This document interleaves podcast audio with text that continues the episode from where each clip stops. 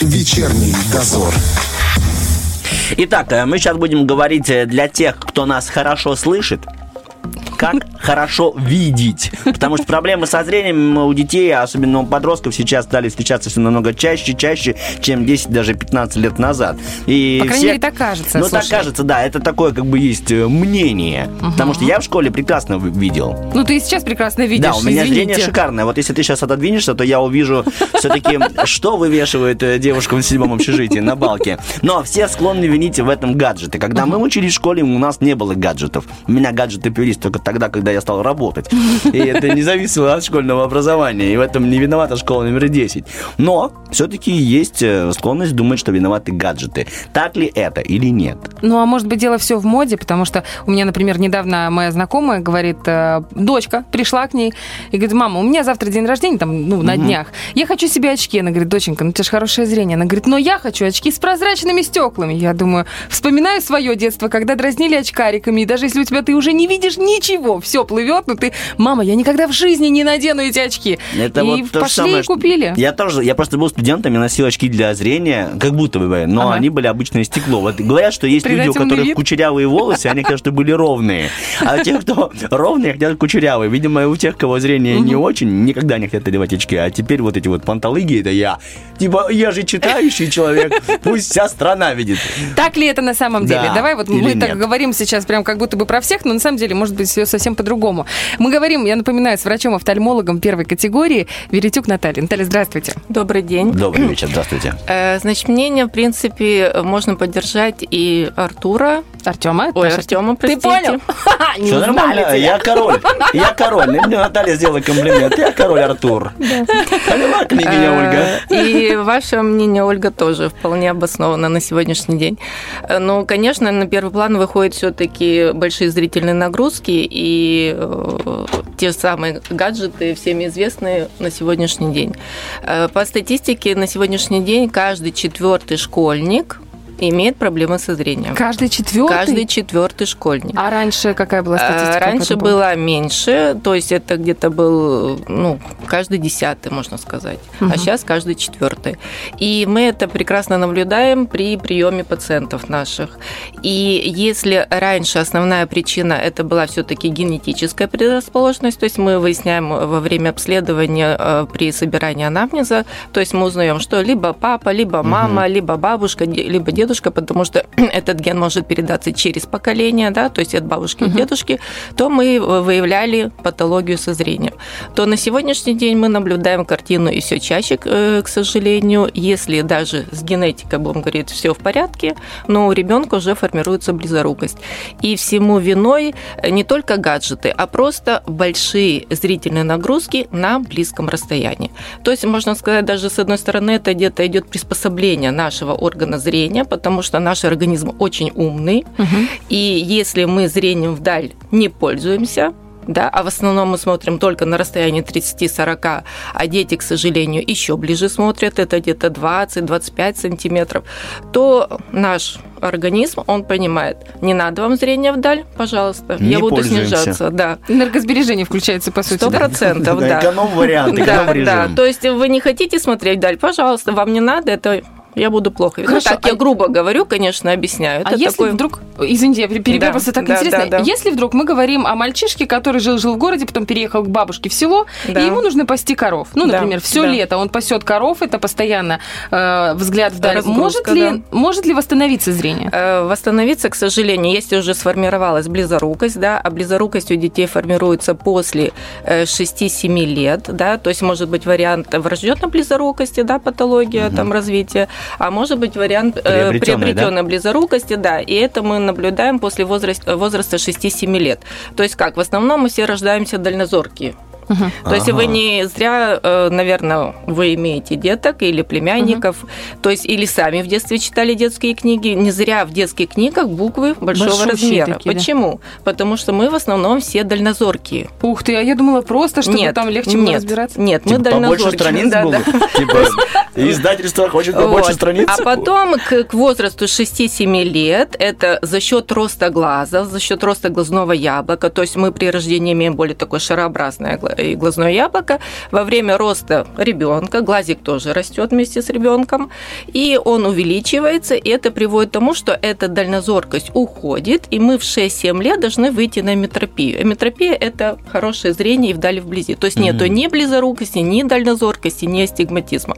Вот. Если есть генетическая предрасположенность или те факторы, которые мы раньше сказали, то это приводит к тому, что у ребенка формируется близорукость. И тут уже все внимание к родителям. Потому что ребенок никогда не будет жаловаться, что он плохо видит. Никогда. А как можно понять, что у ребенка плохое зрение? То есть просто если он прищуривается? Не, э, ну да, есть особенности поведения. Как я сказала ранее, ребенок никогда не будет жаловаться, потому что он не знает, что такое хорошо видеть. Он играет в пределах своей комнаты, он все видит свои игрушки, которые крупные и так далее, и он не будет жаловаться.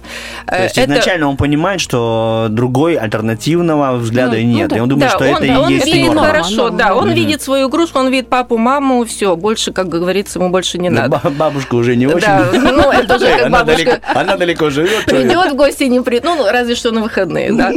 Вот. И потом это уже э, более внимательно. Ну, во-первых, конечно, мы должны всех предупредить, как, ну, я выступаю в роли врача, да, э, что для этого существуют диспансерные осмотры. Начнем с этого, да. То есть ребенка надо смотреть при рождении, угу. в три месяца, в полгода, в год – в, в, три года, в три месяца, в год, в три года и в 6-7 лет перед подходом в школу. Угу, да, вот это такие диспансерные это. осмотры, да. То есть они не просто так придуманы, да, потому что, как я сказала ранее, ребенок никогда не будет жаловаться. Второе это внимательное поведение со стороны родителей, да, то есть как, как мы по поведению ребенка можем понять, что он плохо видит.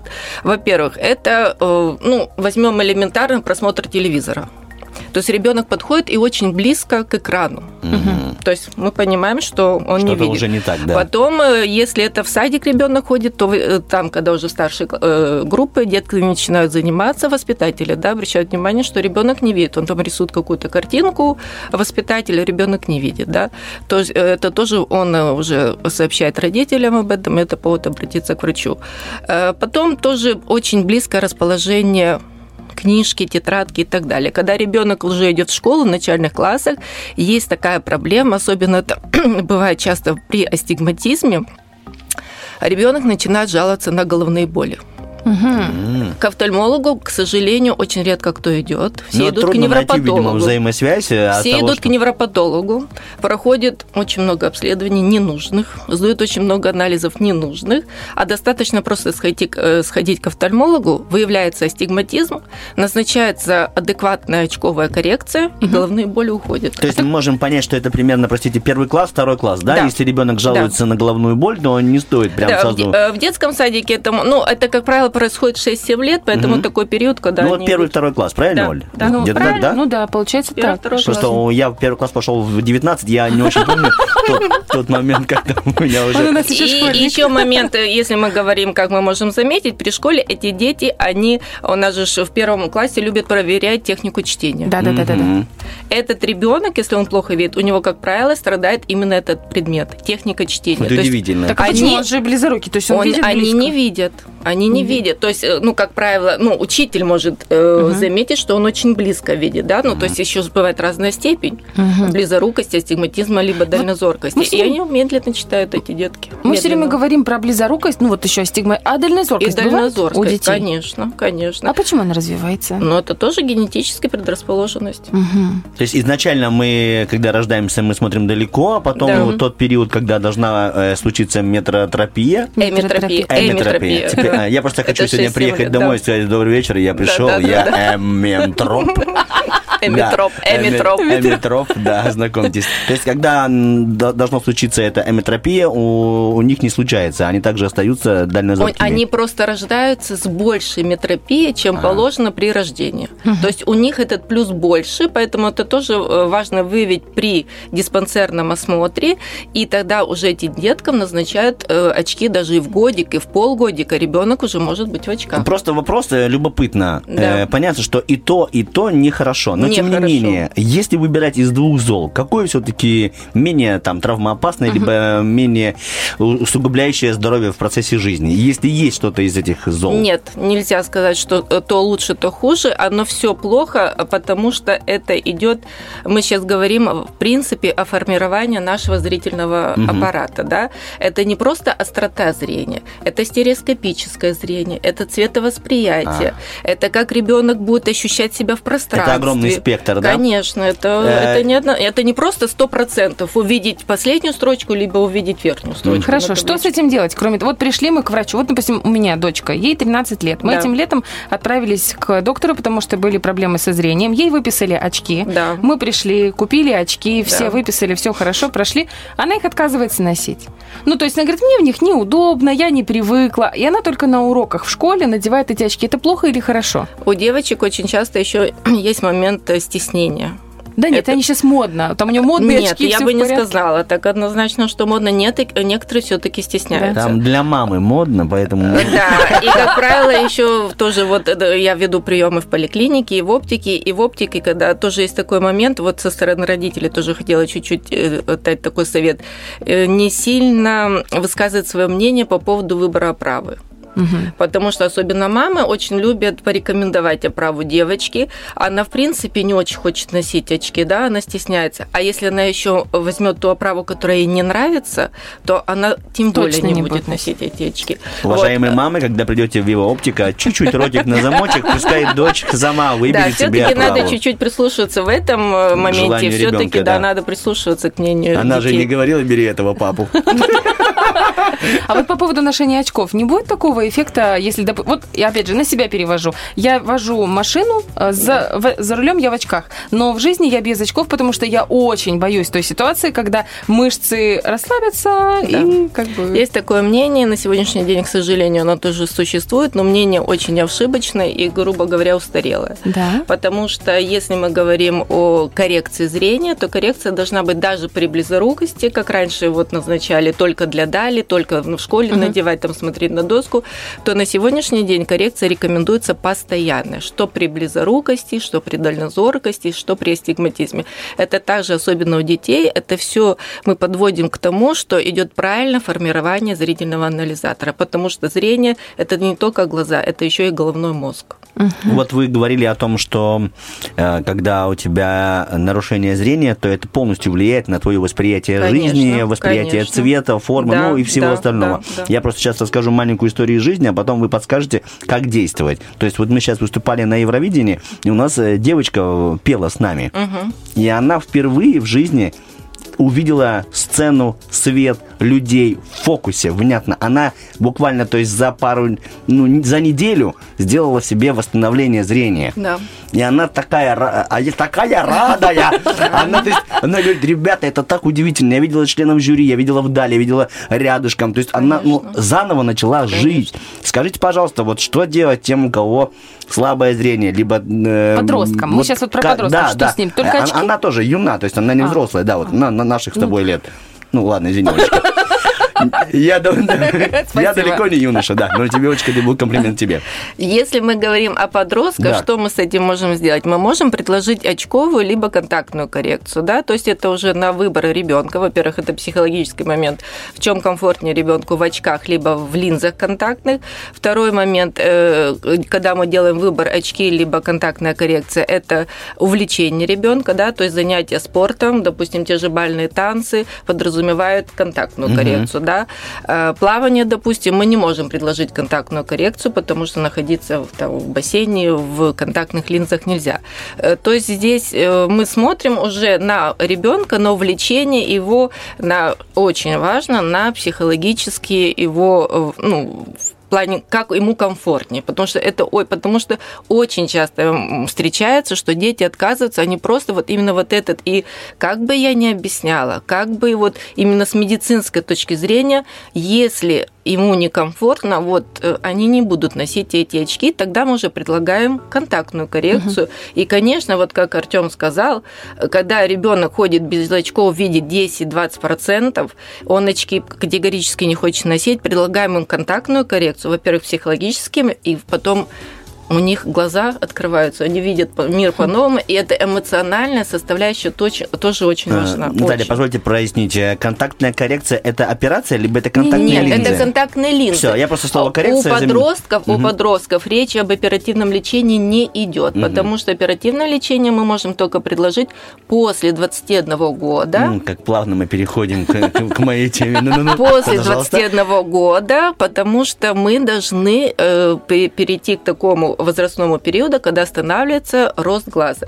Почему мы у подростков наблюдаем прогрессирование близорукости? Потому что в этом возрасте растет, продолжается рост глаза. Да? То есть слабая склера, глазик растет, передняя задняя ось увеличивается, соответственно, увеличивается степень э, близорукости, либо стигматизма и так далее.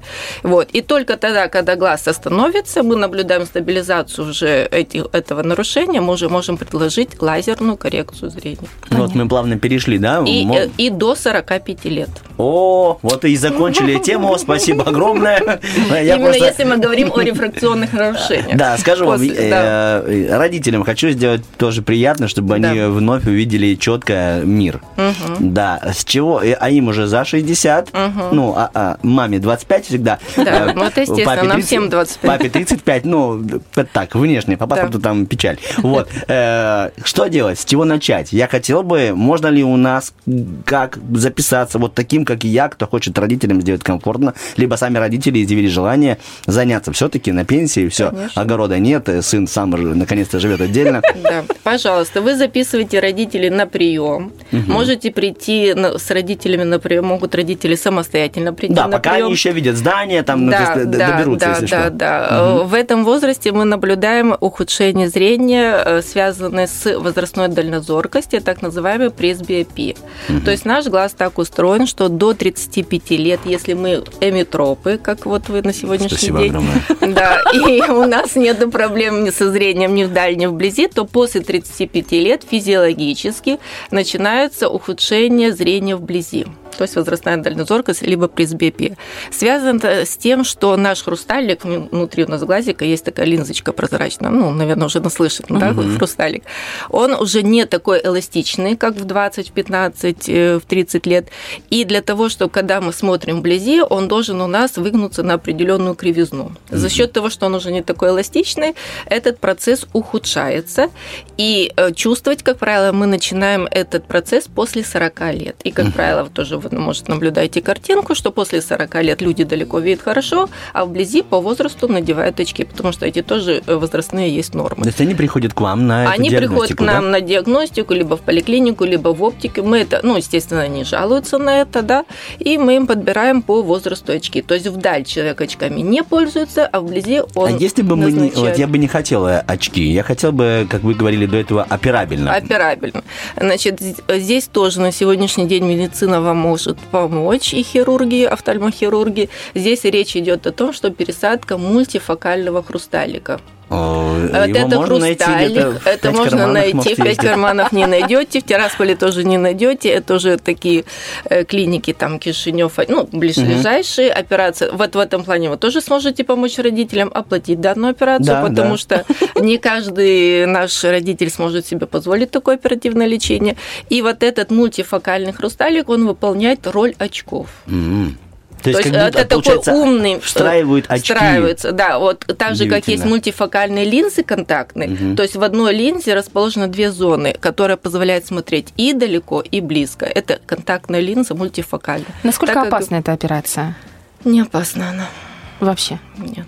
Но если пациент обследован, у него никакой э, сопутствующей глазной патологии нет, у него нет катар- э, глаукомы, у него нет диабетической ретинопатии, у него нет э, макулодистрофии, то, в принципе, если есть эта сопутствующая патология, то э, офтальмохирурги, в принципе, Не не, пред- да, они не будут предлагать, потому что они понимают, что результат послеоперационный будет низкий, да, пациент заплатит приличные Мгм. деньги, но зрение не получит. Достанется хорошего. только вот сейчас и говорит папу перестать открывать глазом напитки, знаете, как раньше.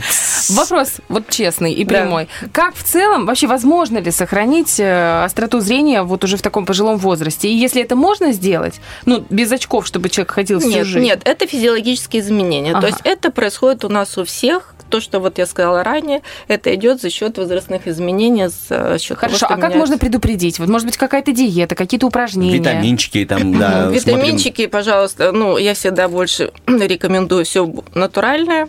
Вот, э, но просто сейчас у нас тоже, ну, не будем углубляться в эту тему, насколько натуральное мы все кушаем.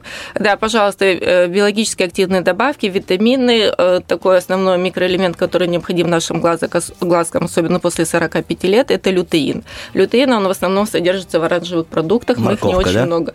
Да, Легко. если ту же самую морковку, э, то всегда делают такую пометочку, чтобы люди не забывали, что витамин А, он жирорастворимый, поэтому просто грызть морковку не подойдет. Надо ее обязательно либо с каким-то жиром, сметанкой, маслом и так далее.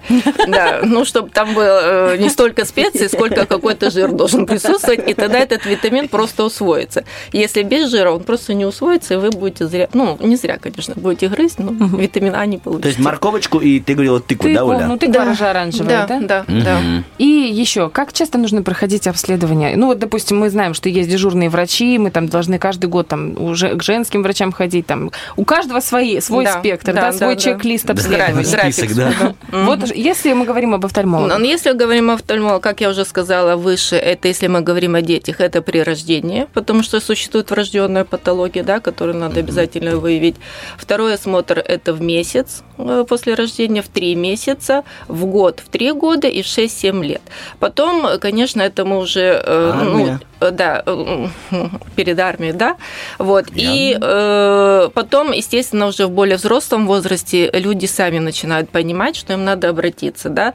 Потом после, вот как раз возраст после 50 лет, тоже вообще после 40 лет, э, так уже люди более взрослые, некоторые понимают, мне не надо ходить к врачам и так далее. Почему-то вот эти профосмотры, которые были очень э, э, проводились хорошо в советское время, почему-то сейчас они профосмотры уходят на второй план, не знаю почему, это очень печально. Это все зависит от предприятия. Вот Э, нас обязывают проходить, да, мы да, регулярно предприятия проходим. вполне согласна. И, э, ну, и еще от... э, Личной сознательности да, гражданина. то есть сам человек должен понимать, что это его здоровье, он должен сам заботиться о своем здоровье, да? Наталья, И э, после 40 лет, я прошу прощения, надо проверяться на такие заболевания, как глаукома, которые мы выявляем после 40 лет, и катаракта, и там уже есть и сопутствующая патология, как правило, сахарный диабет, гипертоническая болезнь. При сахарном диабете тоже обязательно раз в полгода посещать офтальмолога. Огромное вам спасибо за Пожалуйста. такую, можно сказать, не бы, недолгую, но очень емкую консультацию. И м, я так понимаю, к вам тоже можно попасть на прием. Конечно. Вы принимаете. Я принимаю в поликлинике у нас на Балке, в первой поликлинике, и в Вива Оптике. М, Спасибо вам большое. Пожалуйста, Я приходите, обращайтесь, будем рады. У нас была в гостях врач-офтальмолог первой категории Веретюк Наталья Евгеньевна. Приходите на а, осмотры именно к Наталье Евгеньевне, и все у вас будет хорошо. Мы же вернемся сразу же после новостей. Вечерний дозор.